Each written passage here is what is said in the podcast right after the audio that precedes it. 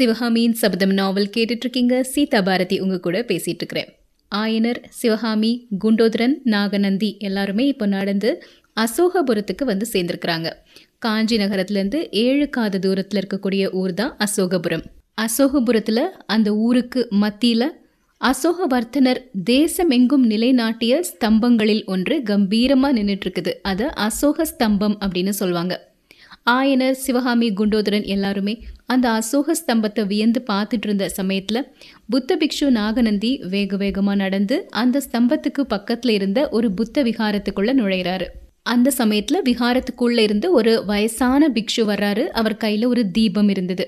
அந்த தீபத்தின் வெளிச்சத்தில் விகாரத்தின் வாசல்லே நின்று புத்த பிக்ஷு நாகநந்தி குண்டோதரன் கொடுத்த அந்த ஓலையை படிக்கிறாரு.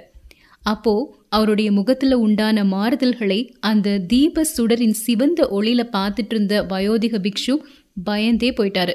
மற்றவங்கெல்லாம் பார்க்காதது நல்லது அப்படின்னு தான் சொல்லணும்.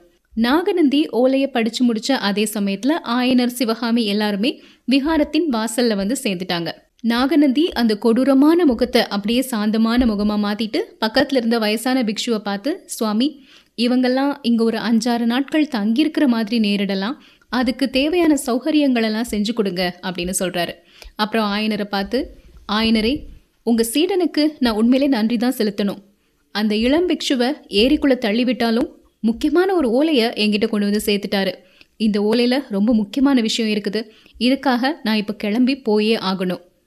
திரும்பி வர்றதுக்கு ரெண்டு மூணு நாட்கள் ஆனாலும் ஆகலாம். அது வரைக்கும் நீங்கள் இங்கேயே சுகமாக தங்கிடுங்க இந்த பிக்ஷு உங்களுக்கு தேவையான சௌகரியங்கள் எல்லாத்தையும் செஞ்சு கொடுப்பாரு. அப்புறம் உங்களுக்கு ஒத்தாசையா குண்டோதரனும் வந்துட்டானே அப்படின்னு சொல்கிறாரு ஆயனரும் அதுக்கு சம்மதிக்கிறாரு.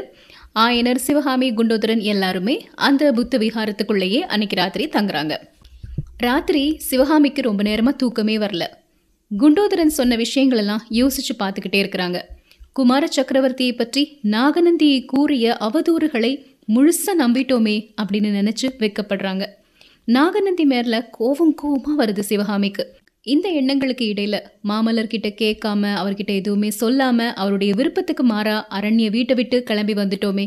அவர் நம்மளை வந்து தேடிட்டு நம்ம அங்கே இல்லை அப்படிங்கிறத தெரிஞ்ச உடனே எவ்வளோ கோவப்பட்டிருப்பாரு. அப்படிங்கிறதெல்லாம் யோசிக்கும் போது அவங்களுக்கு இன்னுமே பயம் அதிகமாகுது. ஆனாலும் இதை ஒரு மன்னிக்க முடியாத பெரும் குற்றமாக மாமல்லர் எடுத்துக்க மாட்டாரு அப்படின்னு அவங்களையே அவங்க ஆறுதல் செஞ்சுக்கிறாங்க. இப்படி பல விதமாக சிந்திச்சுக்கிட்டு இருக்கும்போது திடீர்னு அவங்களையே அறியாமல் சிவகாமிக்கு தூக்கம் வருது. களைப்பினால் கண் அயர்ந்து தூங்க ஆரம்பிக்கிறாங்க. அரை தூக்கமாக இருக்கும்போது ஒரு மாதிரி ஒரு கூக்குரல் கேட்குது பெரிய கூச்சல் போடுற மாதிரி சத்தம் கேட்குது அது கேட்டோடனே பயந்து அப்படியே எந்திக்கிறாங்க. பக்கத்தில் தூங்கிக்கிட்டு இருந்த ஆயனரையும் எழுப்புறாங்க. ஆயனரும் சிவகாமியும் வெளியே வந்து பார்க்குறாங்க அப்படி ஒரு சத்தத்தை போட்டுட்டு இருந்தது யாருன்னு பார்த்தீங்கன்னா குண்டோதரன். குண்டோதரன் சொல்கிறாரு புத்த பிக்ஷு நாகநந்தி என்னுடைய குதிரையை திருடிட்டு ஓடி போகிறாரு அப்படின்னு. என்ன சமாச்சாரம்? விவரமாக சொல்லு அப்படின்னு கேட்கும்போது குண்டோதரன் சொல்றாரு புத்த பிக்ஷு ரகசியமா எந்திரிச்சு வந்து வாசல்ல கட்டியிருந்த குதிரையை அவிழ்த்து அது மேல ஏறிட்டாரு. அந்த சமயத்துல தற்செயலா நான் கண் விழிச்சேன். ஓடி போய் குதிரையை பிடிக்கிறதுக்காக பார்த்தேன். அப்போ புத்த பிக்ஷு அவர் கையில இருந்த ஒரு பைய அவிழ்த்து அதுக்குள்ள இருந்து எதையோ என் மேல வீசிட்டாரு. அது ஒரு நாக பாம்பு. அதை பார்த்த உடனே நான் அப்படியே அலறிட்டு அங்கேயும் இங்கேயும் ஓட ஆரம்பிச்சிட்டேன் அப்படின்னு எல்லா விவரத்தையுமே சொல்கிறாரு அதோட அந்த குதிரையை பிக்ஷு கொண்டு போயிட்டாரு அப்படிங்கிறதையும் குண்டோதரன் ஆயனர்கிட்ட சொல்கிறாரு குண்டோதரனோட வார்த்தைகளில் ஆயனருக்கும் சிவகாமிக்கும் நம்பிக்கை உண்டாகல. ஏதோ ஒளரி கொட்டிகிட்டு இருக்கிறான். ஒருவேளை கனவு கண்டானோ அப்படின்னு அவங்க நினைக்கிறாங்க. குண்டோதரன் ஆயனரை பார்த்து குருவே என்னுடைய குதிரையை விட்டுட்டேனால் என்னால் இருக்கவே முடியாது. எப்படியாவது நான் திரும்ப பிடிச்சிட்டு இங்கே வந்து சேர்றேன் அப்படின்னு சொல்லிட்டு குதிரை போன திசையிலேயே ஓடி மறைஞ்சிட்டாரு. ஆயனரும் சிவகாமியும் அசோகபுரத்தில் வந்து அந்த புத்த விகாரத்தில் வசிக்க தொடங்கி ஐந்து தினங்கள் ஆகிருச்சு. முதல் மூன்று நாள் எந்த ஒரு விசேஷமுமே நடைபெறலை. சிவகாமிக்கு பொழுது போகவே ரொம்ப கஷ்டமாக இருந்தது. ஆயனருக்கு அதை விட கஷ்டமாக இருந்தது. ஆனால் புத்த பிக்ஷுவின் துணையை நம்பி வந்திருக்கிறாங்க. அவருடைய யோசனை இல்லாமல் வேற எங்கேயுமே போகக்கூடாது அதனால அங்கேயே இருக்கிறாங்க. குண்டோதரன் சொன்ன விவரங்களை கேட்டதுக்கப்புறம் சிவகாமிக்கு இதுக்கப்புறம் வேற எங்கேயாவது போகணும் அப்படிங்கிற ஆசையே இல்லாமல் போயிடுச்சு திரும்பி காஞ்சிக்கே போயிட்டா என்ன? அப்படிங்கிற எண்ணம் தான் அடிக்கடி வந்தது. இந்த நிலையில் அவங்க அசோகபுரத்துக்கு வந்த நான்காம் நாள் இரவு சில அபூர்வமான சம்பவங்கள்லாம் நடக்குது. அஸ்தமன சமயத்தில் எங்கேயோ தூரத்துல இருந்து இடைவிடாம இடி இடிக்கிற மாதிரி ஒரு சத்தம் முதல்ல கேட்டது. உத்து கேட்க கேட்க அந்த சத்தம் அதிகமாகிட்டே இருந்தது. கொஞ்ச நேரத்துக்கு அது அப்படியே கடல் அலை மாதிரி ரொம்ப பெரிய கோஷமாக கேட்க தொடங்குச்சு. முதல்ல தூரத்தில் இருந்த அந்த சமுத்திர கோஷம் வர வர வர நெருங்கி பக்கத்தில் வர்ற மாதிரி இருந்தது. அந்த சத்தம் பெருசாகி பல்லாயிரம் பேர் தட தட தட தடன்னு ஓடி வர்ற மாதிரி ஒரு சத்தமாக மாறுச்சு. ஆயனரும் சிவகாமியும் வெளியே வந்து பார்க்குறாங்க கொஞ்ச தூரத்தில் மரங்களின் இடுக்கு வழியாக சிதம்பரம் சாலை தெரியுது. அதில் நிறைய பேர் தலைக்கால் புரியாமல் ஓடிட்டு இருக்கக்கூடிய காட்சி புலப்படுது. இதெல்லாம் என்ன அப்படின்னு சிவகாமி ஆயனரை கேட்குறாங்க ஆயனர் சொல்கிறாரு எங்கேயோ யுத்தம் நடந்திருக்குதுமா? யுத்தத்தில் ஒரு கட்சி தோத்து போன மாதிரி தெரியுது. தோற்றவங்க தான் இப்படி நில கொலைஞ்சு ஓடுறாங்க அப்படிங்கிறாரு. அப்பா தோற்றவங்க கண்டிப்பாக பகைவர்களாக தான் இருக்கணும். ஓடுறவங்களை பார்த்தா பல்லவ வீரர்கள் மாதிரி தெரியல அப்படிங்கிறாங்க சிவகாமி. தெரியலமா இருட்டில் எதையும் நம்மளால தெளிவாக சொல்ல முடியாது. மாமல்லர் படை தலைமை வகித்திருக்கக்கூடிய கட்சி ஜெயிச்சிருக்கணும்னு நானும் நினைக்கிறேன் அப்படிங்கிறாரு ஆயனர். இரவு முழுக்க இந்த மாதிரி தடபுடல் சத்தங்கள் எல்லாம் கேட்டுட்டே இருந்தது. விடிஞ்ச உடனே எல்லாமே நின்றுச்சு. சூரிய உதயத்துக்கு அப்புறம் சந்தடி சத்தம் ஓட்டம் எதுவுமே இல்லை. சிவகாமி புத்த விகாரத்தின் வாசல்ல நின்று சாலையவே பார்த்துட்டு இருக்காங்க. யாராவது அந்த பக்கம் வரமாட்டாங்களா? வந்தா நேற்று ராத்திரி நடந்த நிகழ்ச்சிகளை பத்தி அவங்க கிட்ட விசாரிக்கலாமே அப்படின்னு காத்துட்டு இருக்கிறாங்க சூரியன் உதயமாகி ஒரு ஜாமம் ஆகிருச்சு. காலையிலிருந்து குடிகொண்டிருந்த நிசப்தம் கொஞ்சம் கொஞ்சமாக கலையுது. சாலையோட நிறைய குதிரைகள் பாய்ந்து வரக்கூடிய சத்தம் கேக்குது. ஏராளமான குதிரைகள் பத்து ஐம்பது நூறு ஆயிரம் கூட இருக்கும். அவ்வளோ குதிரைகள் மீதும் வேலும் வாளும் பிடித்த வீரர்கள் உற்சாகமாக உட்கார்ந்துருக்குறாங்க. அந்த குதிரை படையின் மத்தியில் ஒரு கம்பீரமான கரு நிற குதிரை இருக்கு. அந்த குதிரையின் மேல் ஒரு வீரன் ரிஷப கொடியை தூக்கி பிடிச்சிட்டு உட்கார்ந்துட்டு இருக்கிறத சிவகாமி பார்க்குறாங்க பார்த்த உடனே அவங்க உள்ளம் அப்படியே பூரிச்சு போகுது. அவங்க நினைச்ச மாதிரியே பகைவர்கள் தான் தோற்று ஓடுறாங்க. பல்லவ சைன்யம் ஓடக்கூடிய பகைவர்களை தொடர்ந்து போகுது அப்படின்னு தீர்மானிச்சுக்கிறாங்க. அந்த குதிரை படையெல்லாம் போய் முடிச்சதுக்கு அப்புறமா கொஞ்ச நேரம் கழிச்சு இரண்டு தனி குதிரைகளும் அந்த குதிரைகளுக்கு பின்னாடி ஒரு ரதமும் விரைந்து வர்ற மாதிரி தெரிஞ்சுது. இது என்ன விந்தை?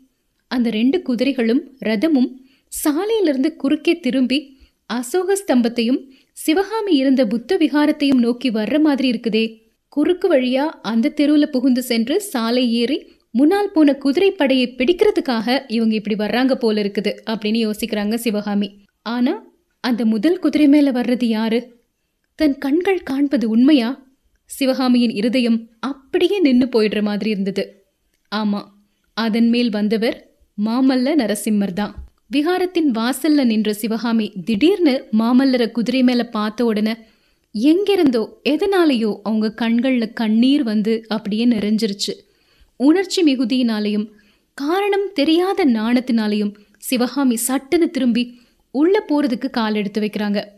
அதே சமயத்தில் ஆ அப்படிங்கிற ஒரு குரல் ஒலியும் வேகமாக வந்த குதிரையை திடீர்னு இழுத்து பிடிச்சு அது தட் தட் தட் தட்னு கால்களை தட்டிட்டு நிற்கக்கூடிய சத்தமும் கேட்டுச்சு. சிவகாமி வீதி பக்கம் திரும்பி பார்க்குறாங்க மாமல்லரின் கண்கள் தீவிரமான நோக்குடன் சிவகாமியின் நெஞ்சையே ஊடுருவுற மாதிரி பார்த்தன. அந்த பார்வையில் சொல்ல முடியாத வியப்பும் மகிழ்ச்சியும் அளவிடக்கூடாத அன்பும் ஆத்திரமும் கலந்திருந்தன. எல்லாம் ஒரு கணம்தான். அடுத்த கணம் குதிரை மீண்டும் காற்றாய் பறந்து போயிருச்சு. மாமல்லருக்கு பின்னாடி வந்த குதிரையில தளபதி பரஞ்சோதி இருக்கிறாரு. அவரும் சிவகாமியை பார்க்குறாரு. அவருடைய குதிரையும் ஒரு கணம் கூட நிற்காமல் மேல அப்படியே போயிருச்சு.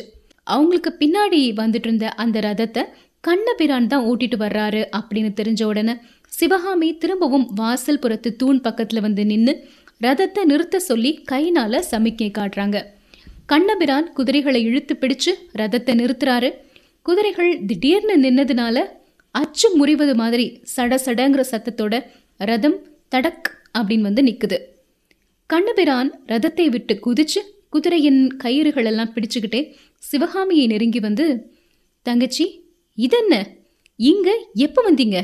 இது என்ன ஊரு? அப்படின்னு கேட்குறாரு சிதம்பரம் போலான்னு கிளம்பி வந்தோம் அண்ணா. வழியில இங்க தங்கணும் இந்த ஊருக்கு அசோகபுரம்னு பேரு. அதுவும் அசோக மகாராஜாவோட ஸ்தம்பம் தெரியுது. நீங்க பார்க்கலையா அப்படின்னு சிவகாமி சொல்றாங்க. அதெல்லாம் பார்க்க எனக்கு நேரம் இல்லை சிவகாமி. நீங்க இங்க எதுக்கு இவ்வளோ அவசரப்பட்டுட்டு வந்தீங்க? அந்த காட்டு வீட்டில் இந்த யுத்த காலத்தில் தனியாக இருக்கக்கூடாதுன்னு தான் கிளம்பினோம் குமார சக்கரவர்த்தியும் தான் எங்களை அடியோட மறந்துட்டாரே. என்ன வார்த்தை அம்மா? என்ன சொல்கிற மாமல்லராது உங்களை மறக்கிறதாது. போர்க்களத்துக்கு போக சொல்லி சக்கரவர்த்தி கிட்ட இருந்து அனுமதி வந்த உடனே முதல்ல உங்கள் வீட்டை தேடிட்டு தான் வந்தோம். வீடு பூட்டிட்டு இருக்கிறத பார்த்த உடனே மாமல்லருக்கு எவ்வளோ கோபம் வந்துச்சு தெரியுமா? ம் எட்டு மாதம் எங்களை பார்க்காமலே இருந்தார்ல அவருக்கு கோபம் வேறையா? சரி போகட்டும். ஏன் இப்படி எல்லாரும் தலை தெறிக்க ஓடுறீங்க? சிவகாமி கேட்குறாங்க புள்ளலூர் சண்டையை பற்றி கேள்விப்படலையா சிவகாமி? அப்படின்னு சொல்லிட்டு கண்ணன் ரதத்தில் திரும்பவும் ஏறிக்கிறாரு. ஓஹோ சண்டைக்கு பயந்துட்டா இப்படி ஓடுறீங்க? அப்படின்னு சிவகாமி பரிகாச சிரிப்போட கேட்குறாங்க இல்லைம்மா இல்லை.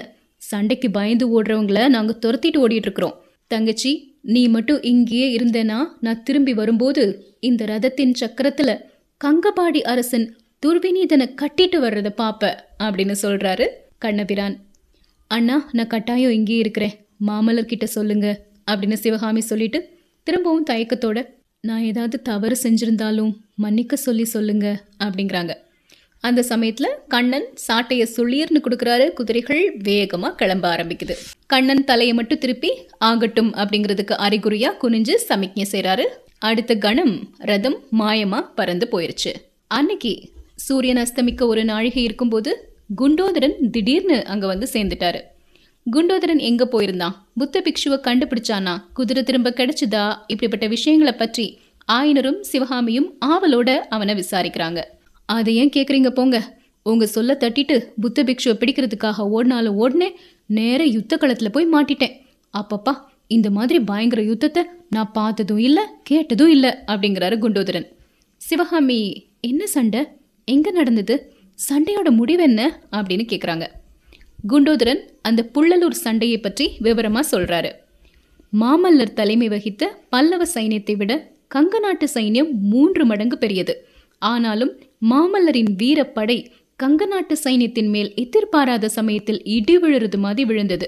மாமல்லரும் பரஞ்சோதியும் கையாண்ட யுத்த தந்திரங்களும் போர்க்களத்தில் முன்னணியில் நின்று நிகழ்த்திய வீர செயல்களும் பல்லவ வீரர்களுக்கு இணையில்லாத உற்சாகத்தையும் துணிச்சலையும் தந்தன. போர் உச்சநிலை அடைந்த சமயத்தில் கங்க சைன்யத்தின் மற்றொரு பக்கத்தில் இன்னொரு புதிய படை தாக்குவதாக வதந்தி வந்துருச்சு.